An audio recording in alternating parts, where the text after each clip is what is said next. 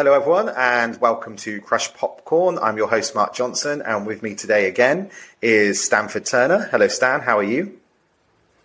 Doing well. Yourself? Uh, very good. Uh, this is our second time of trying to do this podcast. We had a few technical malfunctions last time, so fingers crossed for this one.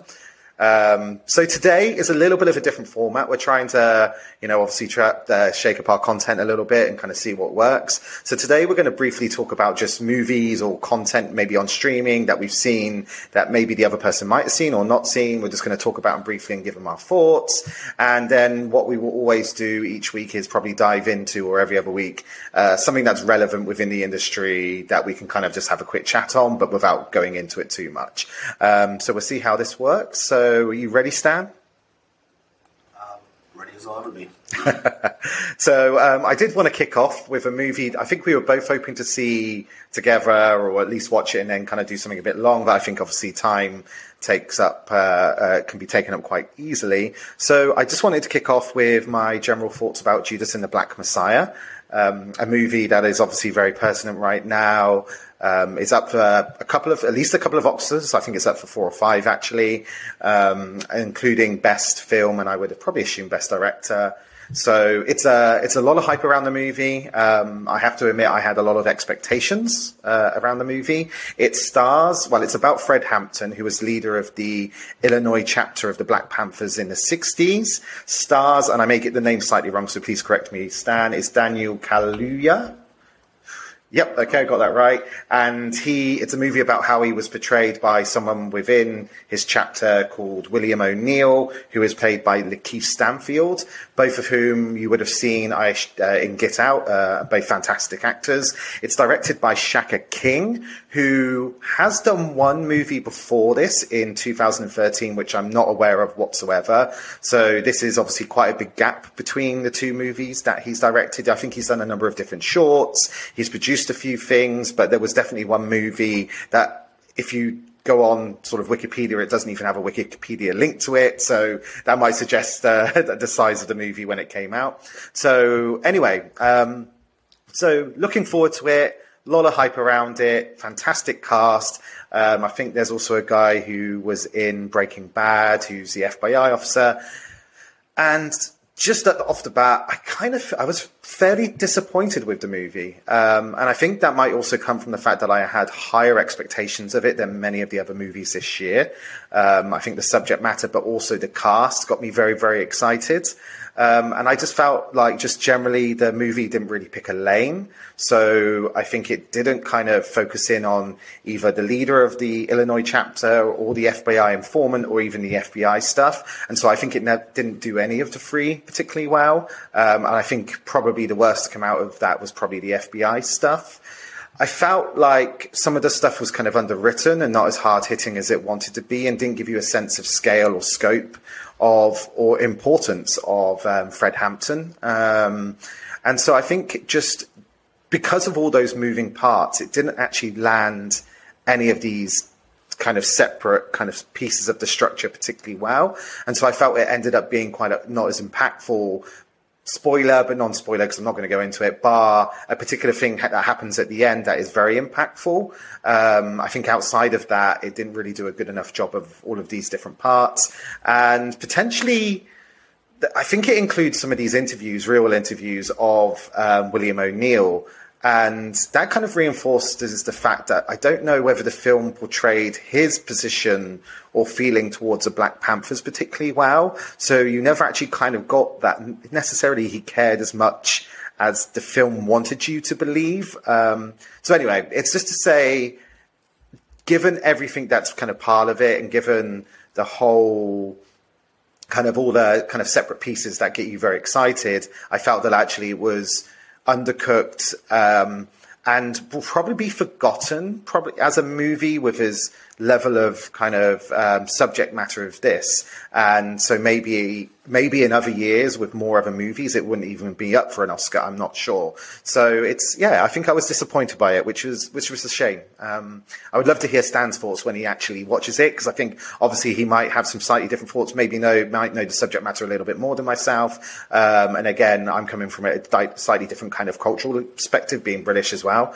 Um, so yeah, that was my general thoughts.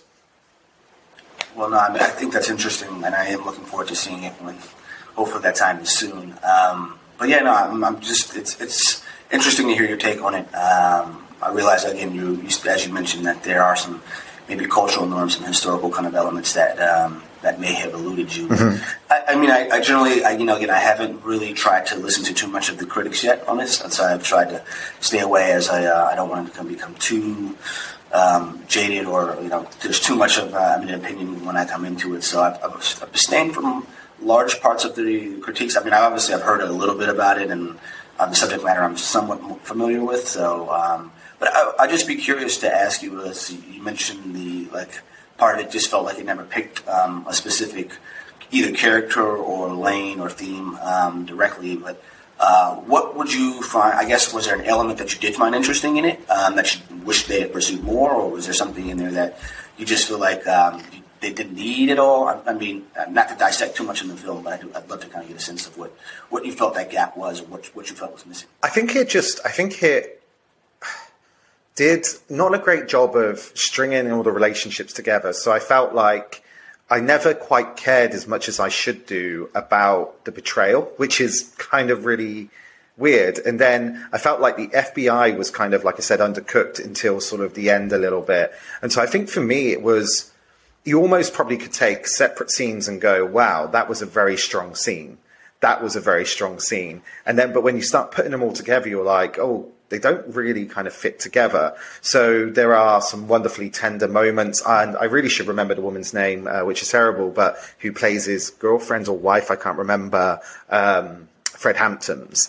And some of their moments together were quite tender, and I think they did a fairly good job of kind of showing the kind of more human side to to kind of to this. But again, that kind of at some point they took away by focusing on that for a while. You actually realised you were away from um, William O'Neill's storyline and the FBI storyline for quite a while.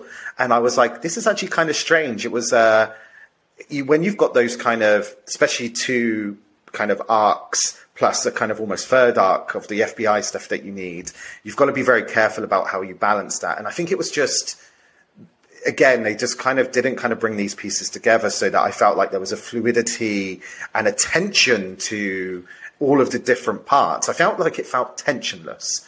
And that was probably it for me because I felt like you should have had a lot of tension because each each character's position in in in this uh, the his, in history is is fueled with tension about what their choices are, motivations, and all this stuff. So I don't know.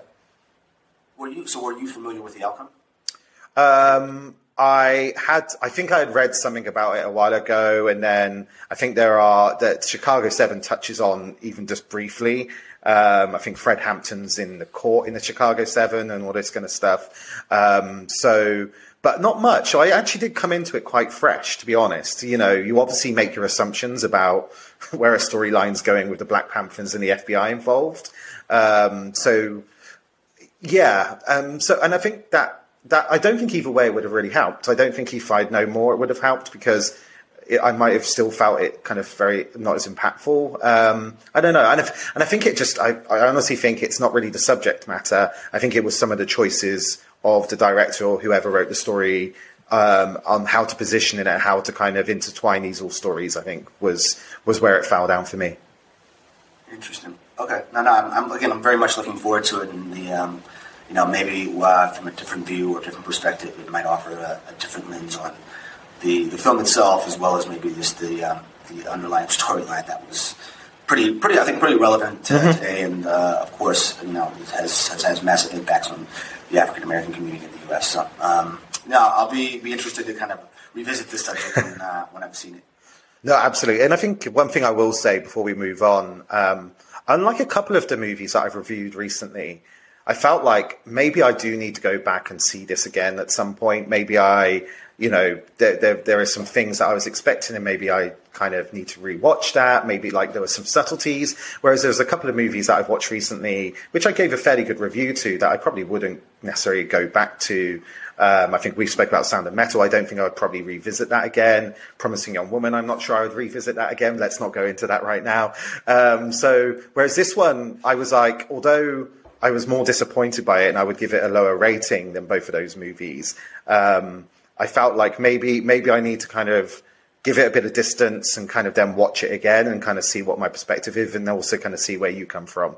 Anyway, that's that's my short take on uh, Judas and the Black Messiah. Um, so I wanted to move on to a couple of things that Stan has watched recently. Um, one was the WeWork documentary. Is it just called WeWork or?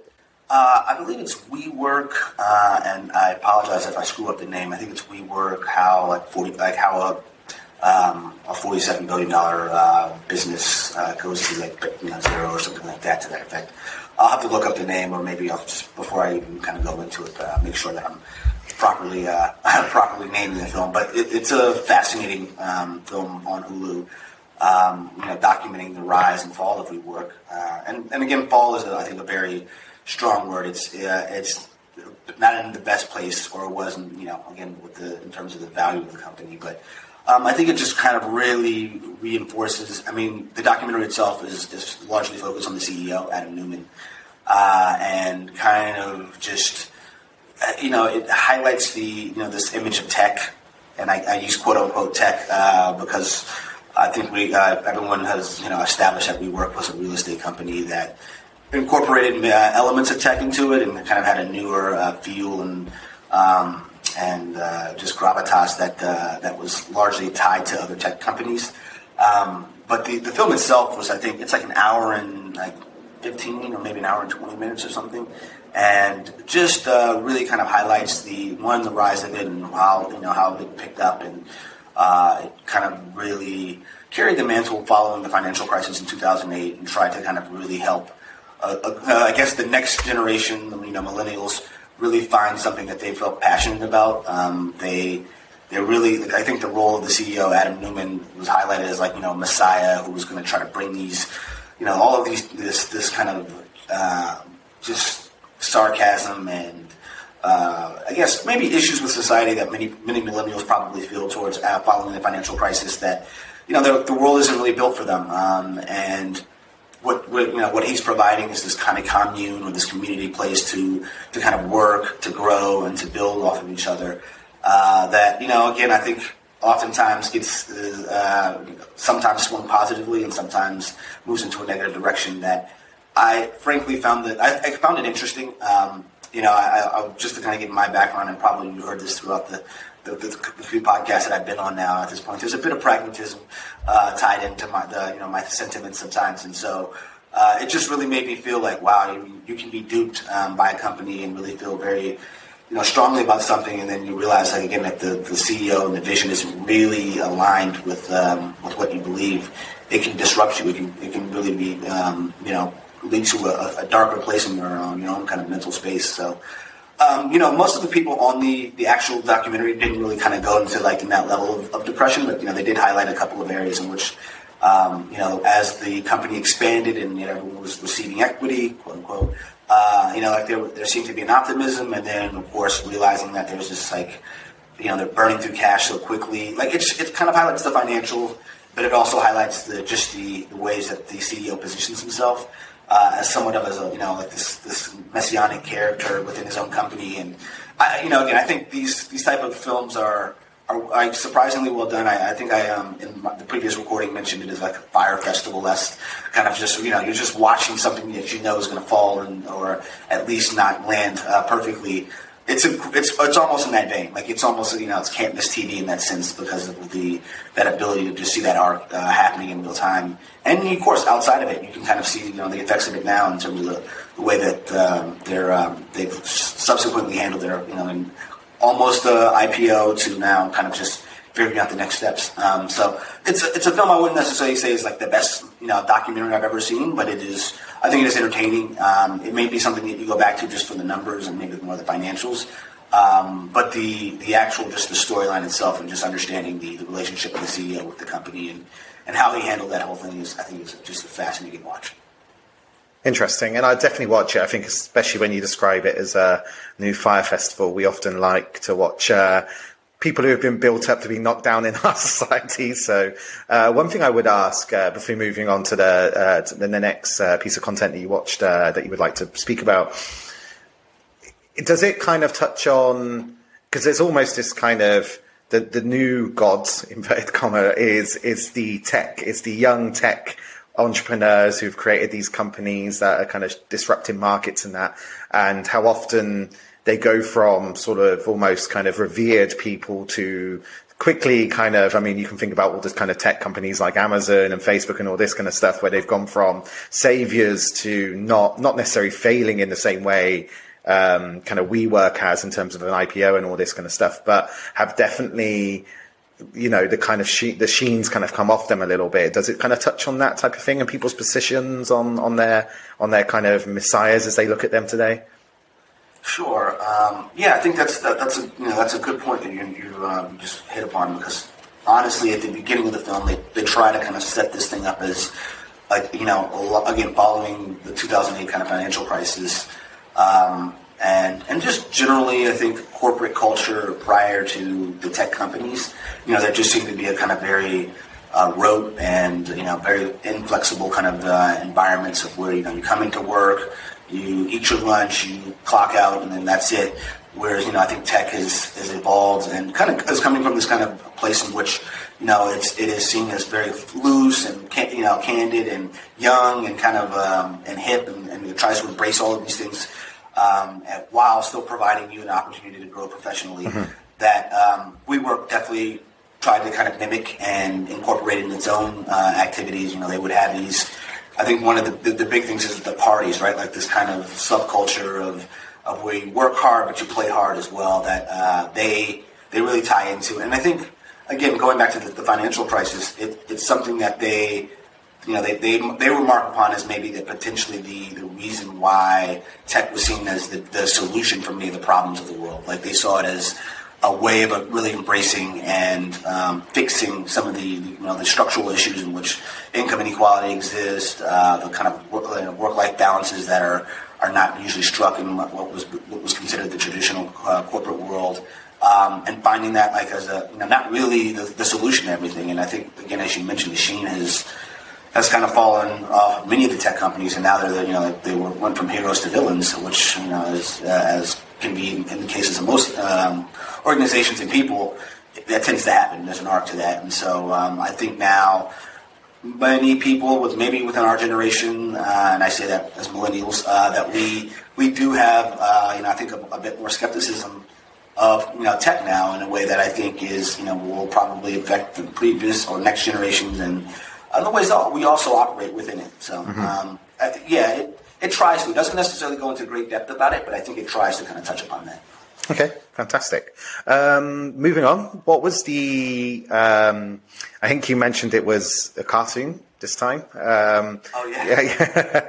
so, uh, what is it you've been watching? I actually, since we last tried to record this, I have actually seen a few articles um, kind of talking to the cast and things like that. But I decided not to dive into it until I can actually uh, spend some time watching it. Sure, sure. So the, the, uh, the, other piece of content that I, I, think I've seen over the last week now is um, a, a, cartoon, which uh, not really something that was my wheelhouse per se, but something I've, I've slowly become to come to embrace. Um, is uh, Invincible. Um, it's an Amazon Prime original. Uh, and focuses on uh, superheroes, um, but kind of looking at the the uh, guest day in the life and uh, I mean, quality of life of a superhero, as well as some of the darker elements that I think we we as um, you know we as a society kind of view these people. We put them on a pedestal in a way that I think sometimes it's, you know there's there's more to them. There's more depth to them.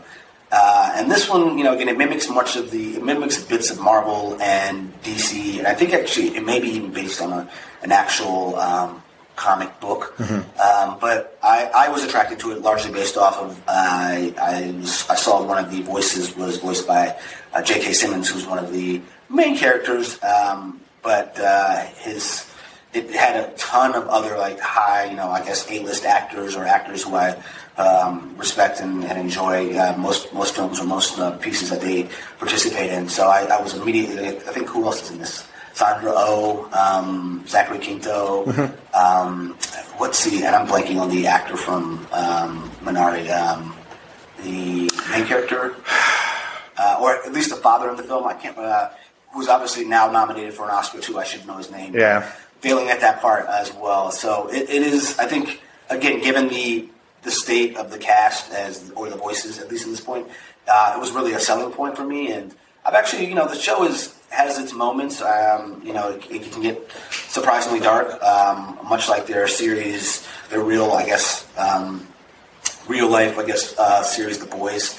Um, and you know, it's actually quite graphic, but in a comic book kind of way that you're, you're, you're a little bit surprised to see just because of the you know again the nature of it seems to belie a, a juvenile or a, you know a kind of uh, youthful element to the whole thing. But uh, no, I think it's it's an interesting show that people will be uh, interested in. and it has you know kind of it follows the, the main character is this, this this kid of a of a super um, um, of the a Superman like s character superhero uh, and he hasn't gotten his powers yet, and he's trying to figure out his, his figure out his role in life. And um, you know, I think he, you know, eventually he finds that, and it kind of starts to figure out what his role is within the superhero world. Um, you know, who he develops friendships with, and you know, um, and who are his, some of his enemies.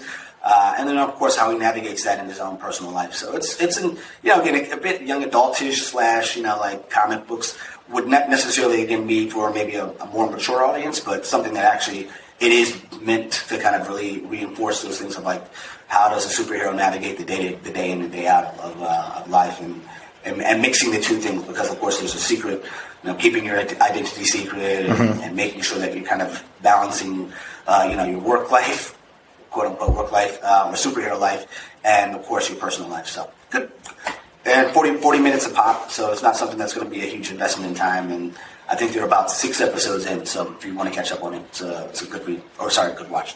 Interesting. I think there's um, uh, there's a couple of things about sort of cartoons today that often um, they're able to kind of weirdly push boundaries, even if they're aimed at a little bit lower um, than than sort of like a lot of other shows that I suppose you know have to capture maybe a bigger market. Obviously, visually, it's a little bit harder to kind of take risks sometimes because of just the cost involved in live action. So cartoons can obviously kind of do some very unique things. And I think there's been a lot, obviously a lot of examples of the growth of um, sort of narrative storytelling within cartoons over the last few years. So um, that's kind of fascinating kind of to see. Um, so I will definitely be having a look, seeing whether it's kind of something I will get into.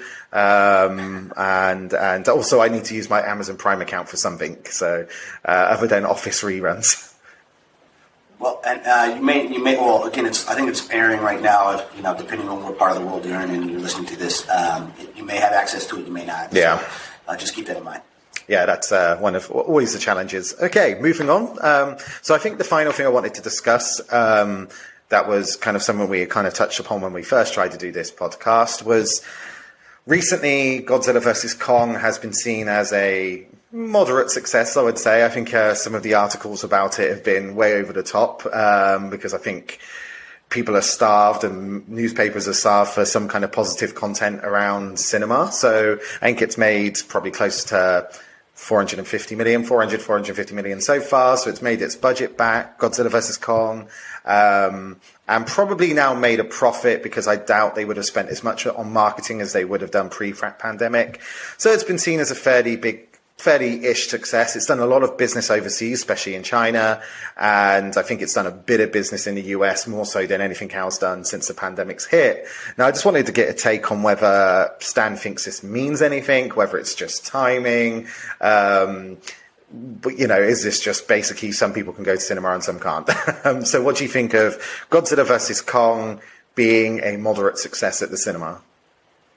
Well, um, you know, again, personally, not having seen it, um, I don't want to comment too much on the, the actual film itself. But um, I think as as we, we look at this within the context of the, the you know the kind of the industry and um, if this is a, a, an outlier, um, I would say it might it might be more outlier than actually the, the trend, um, just because of the again the nature of the world we live in today, and obviously the the pandemic has changed viewing habits and so I think this is just like this may be an opportunity where it's like people are getting the vaccine, theaters are opening up. Um, there seems to be there needs there's a need to kind of see something outside of uh, outside of t- your own TV screen or phone or whatever device you're watching things on, and kind of getting back into a large a large you know cinematic experiences. I think something this film is like uniquely positioned for, mm-hmm. um, and I don't know if every film can kind of replicate that. Uh, it, it, you know, I think it, it, combines, or it has, a, you know, again, an established uh, IP that many people are familiar with. Um, and so I think that kind of gives it a, a, bit of legs in terms of getting people in and out uh, of the theater or, uh, you know, in, I guess, involved in the film in itself. That this may be, I think, again, it may be more of an outlier, but it could, you know, I think if we continue to watch where the trends go. Maybe this is one of the the, the, beginning of a you know the new um, the new movie experience and a blockbuster experience at least in, at this point. Okay, interesting. I think um, I think we've mentioned this before on some of our podcasts. The aim is to actually dive in and really kind of spend some time, maybe just us two, maybe we get something else involved, talking about the kind of state of the movie industry. Because I think uh, I agree with you. I think it's just it's come out kind of at the right time. Enough places are open across the world for people to be able to watch it at the cinema. And then there's a little tiny more bit of confidence potentially in the US with some vaccines in some places for people to go to cinema and watch it itself. Um, Um, and, you know, it's a type of movie that doesn't require much in terms of effort to watch it. So, you know, it's it's not you're not going to have to think too deeply. So it's almost like you know you can take your children Saturday morning, or you know, like it's not it's, it's a very easy watch for five different people with five different tastes to have, even if it's going to kind of really annoy a couple of them within that group. No, certainly. Actually, I would ask you is that so as you're, you know, I guess as you're thinking about this in the, the context of uh, what rollouts of movies look like, um, you like in my own view again, as I, I think I think it's an, maybe it's an outlier because of the unique uh, position that it's in currently.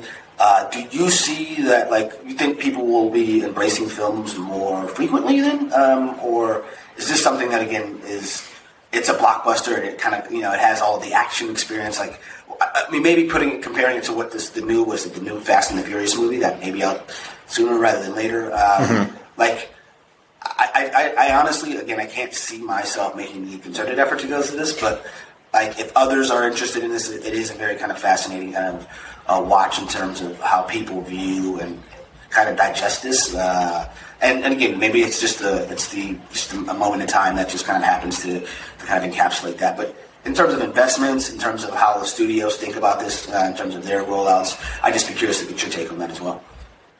Honestly, right now, I think uh, it's a hard one because I think my thinking changes very, very quickly at the moment because we have sort of bad news sort of about variants or sort of some very conservative takes on on sort of what the next few months are going to look like. So I think it's market based. So I think if you've made a film that you think can make 300 million in China and people are going to cinema in China, I think you will probably have the confidence to roll it out because I think if you look at if you think can we make 100 million in the in the US maybe 150 max, right? Plus, if we can make like 500 million globally um, with a strong showing in China, then that might be worthwhile sending it out now because I think we discussed last time one of the dangers for studios is the amount of movies, not just kind of $200 million blockbusters, but anything from 80 million upwards that are now just sat on the side of the road waiting for a release. Now at the moment, you've probably got a bit of bargaining power with Netflix and Amazon and things like that because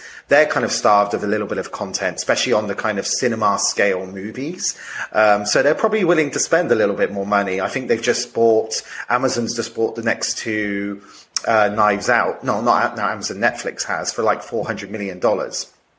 So they're probably in a position where they're willing to spend that money. But when it comes to a time where they're being tapped up by multiple studios saying we've got te- these 10 movies that we want to put out at cinema but also online at the same time they're going to be like well actually we can now start reducing our price because everyone's falling over themselves so it's a neat unique position where i think studios are do you release it now and think, can we get 500 million from it um, because of a strong international showing plus a little bit in the US? Do we wait, hoping that things do open up and then we also combine that with a online platform kind of paying a little bit for it? Or as time goes on, will they pay less and actually things are not going to get much better uh, in terms of people going to cinema? So I think it's uh, it's a big unknown, but I think right now studios, say with Fast and Furious, are probably thinking, China is going back to the box office so we can make enough money to make this worthwhile, plus a fairly good deal with a streaming service to say, hey, how about we send Fast and Furious to you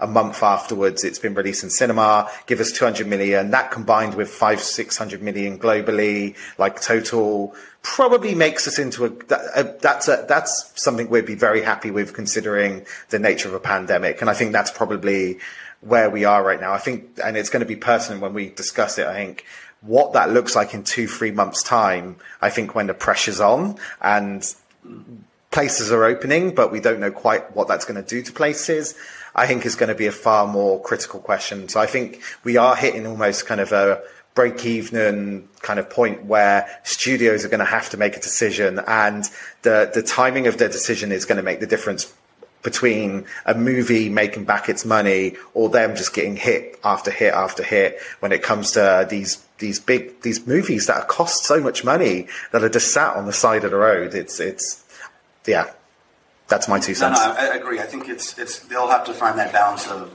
because I think online streaming is now kind of here to stay. Mm-hmm. Uh, so maybe it's like you know it gets a two week rollout or a two week run in the cinema um, and, or maybe even three weeks. Maybe you, you, drag it out depending on a holiday weekend or maybe yeah. time it right. Um, and then you know, then you quickly either move it to an online platform or even you do it concurrently. Like I mean, yeah. I think there are certain films that will be able to kind of I think draw in people to kind of go and watch on a big screen versus you know actually watching it on TV.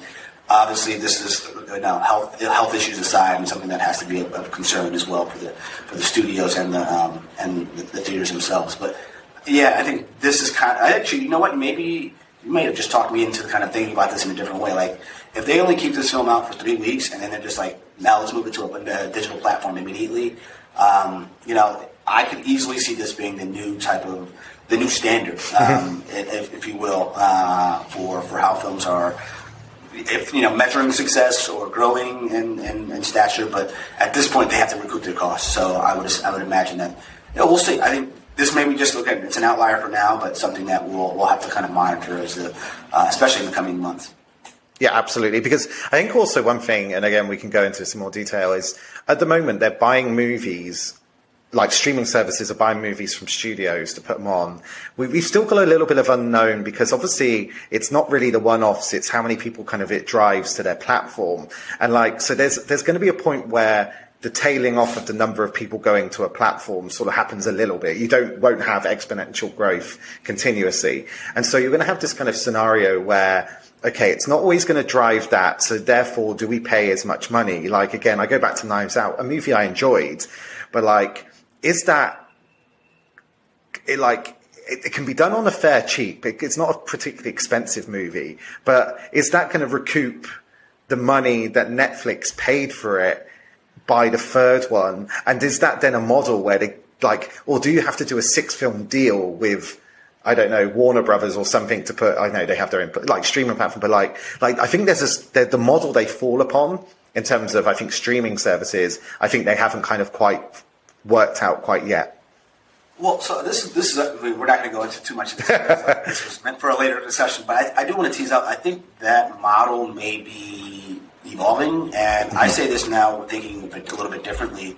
Um, at one point, it was driving new like new subscribers. How many people can come to the you know embrace the platform? And a company like Netflix, for instance, you know, it being the most dominant uh, streaming company, I don't think it's about new subscribers now. I think it's about how long is this person on the platform, and how do you monetize that? Yeah, I think is the question that I think we'll we'll figure out. Uh, again, this is for another conversation, but I think it may no longer be about just driving people to your platform. It's about keeping them on your platform yeah. in, a, in, a, different way. So, um, to be more, I guess we'll kind of dive in a little bit deeper into that because I have some other ideas around that space. But um, I think it will be an interesting kind of, uh, you know, I think position for, for studios and for, for companies that are, you know, interested in getting content like, you know, like this movie and, and like others coming. Uh, absolutely. Um, okay, we're going to leave it there because this was definitely meant to be a slightly shorter version of of our uh, podcast. So I want to thank Stan for joining us again today. Um, Thank you. Yep, excellent. We'll be doing this definitely, I think, in the next couple of weeks again when we've both probably watched enough content to kind of chat about it. And then I definitely think we're going to come loop back around to the discussion we've just had um, in the next, I think, in the next month to six weeks because I think the, I think it's changing quite rapidly. So I almost think this could be a series of podcasts as as things change. We kind of talk about these changes. Are they going to stick? Are are like are they right to double down on these in a in a certain way? I think we just don't know. Um, so I think we've just only started having that discussion. I agree that 100% streaming, watching movies at home, not just kind of shows or anything but content, I think is here to stay. Um, and I think how that kind of now plays out and that kind of balance that movie studios kind of work out and streaming services work out is is going to start shaking itself out over the next few months. So it's going to be interesting. So anyway, we're going to leave it there. Thank you again, um, and thank you everyone for joining us, and see you next time. PC load letter? What the fuck does that mean?